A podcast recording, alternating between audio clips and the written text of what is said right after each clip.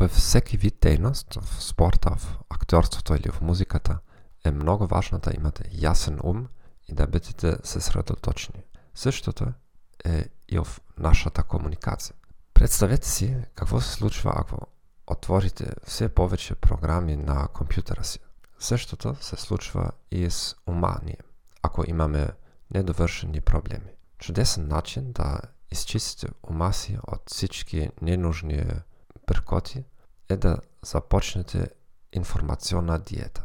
Ето пример за сегашната ми диета, вдъхновена от книгата Skip the Line, прескочете реда от James Altucher. Не чета вестници или новинарски сайтове. Не проверява новините в профилите си в Facebook и LinkedIn. Ако искам да знам повече за новините, ще прочета книга на тази тема. Опитвам се, не винаги успешно, да не участвам в дискусии за това, което другите хора казват или правят. Клюки. Изпробвайте една от тези идеи за една седмица и ми кажете резултатите си.